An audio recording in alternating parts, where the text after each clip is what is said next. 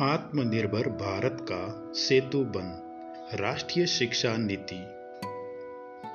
21वीं सदी के 21वें वर्ष में भारत ने आत्मनिर्भर भारत लक्ष्य का संकल्प लिया है।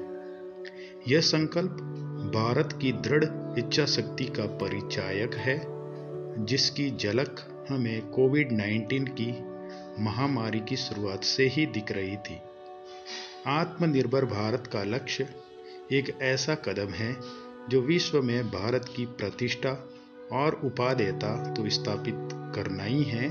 साथ ही समर्थ भारत, समृद्ध भारत की आधारशिला भी है। यह पर वैभव, नेतु में स्वराष्ट्र का बीज मंत्र है। विगत कुछ वर्षों में, विभिन्न क्षेत्रों में भारत के प्रदर्शन ने राष्ट्र की ऊर्जा क्षमता और संभावनाओं के प्रति आस्था सुदृढ़ की है। परंतु यह रहा बहुत भी आ, आसान भी नहीं है।